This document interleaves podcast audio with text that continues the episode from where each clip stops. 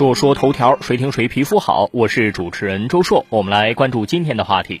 深圳一公司推出盲盒岗位，由 HR 帮忙选择合适的岗位。最近，深圳一家公司在公司招聘网站上贴出了一则招聘岗位为盲盒岗位的通告，主要针对想找工作但不知道自己更适合什么岗位的求职者。根据描述显示，HR 会替你选择相对适合的岗位，帮你发掘潜在未开放的机会。此外，还有多次所谓复活的机会。我的理解是啊，要么你是管培生，这个没办法，你就得按照大企业、大公司的要求定制岗位，学习相关技能。如果不是这种情况，而是面向社会招聘，那么这个所谓的盲盒招聘、盲盒岗位，纯属挂着羊头卖狗肉，用道德仁义为你好的旗号，掩盖压榨劳动力、违背劳动合同法平等公平原则的事实。这种推荐的逻辑是什么呢？哪个岗位缺人，哪个岗位就适合你，这跟盲盒的逻辑是一样的呀。什么东西卖不掉，就塞进盲盒卖给你。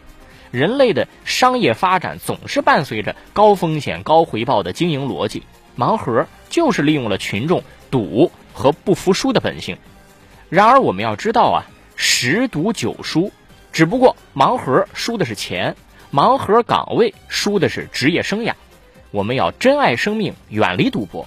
如果用人单位。跟劳动者之间协商一致，按照这种不确定岗位的形式来签订合同，似乎也没有违反劳动法，因为是双方都同意嘛。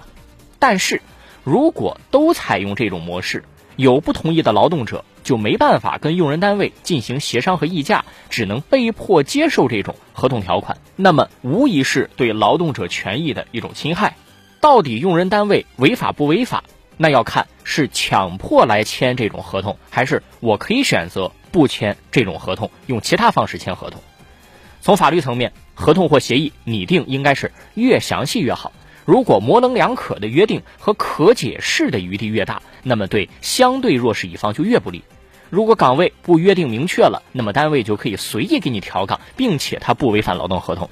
劳动者在劳动岗位的选择上啊，一定要自己做主，至少有一个大概方向。明确自己的职业规划，还有晋升的方向。如果自己选择错了，那再改没问题。但如果一开始就抱着一种得过且过的态度，其实是对自己对人生的一种不负责任。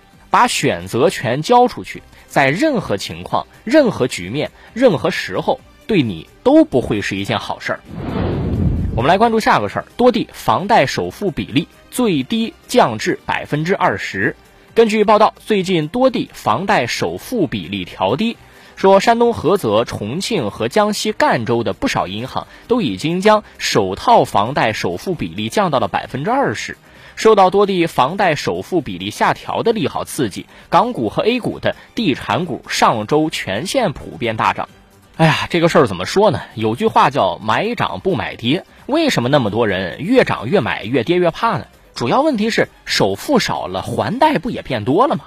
经济预期不好的话，收入减少的情况下，消费信心就没有办法提振起来。不管他首付是百分之二十还是百分之十，只要每个月的房贷压力重重，普通群众就不敢随便贷款。其实我们可以发现一个很明显的规律：经济繁荣，不管它是真正繁荣还是虚假繁荣，普通人都是很不理性的。这个时候，这个人哪怕每个月收入只有一千块钱，他敢贷款一百万。但是，一旦对个人经济状况感觉不太行或者不乐观，即使他手里有一百万，他花一百块钱也会思量再三。没有钱的日子不好过呀。无论是对哪个主体来说，房地产市场和导向有变化。全球来看，无非也就几个原因：第一，财政压力；第二，GDP 增速放缓和失业率因素。最后啊，如果你有充足的资金，那么现在可能是买入固定资产或者刚需住房的好时机。毕竟在有些城市有一个实打实的降低比例。但问题是，你决策的依据不能是首付比例下调这种事儿啊！你是那种拿不出百分之三十首付，却能勉强凑出百分之二十的人吗？说说头条，谁听谁皮肤好。我是主持人周硕，下期节目咱们接着说。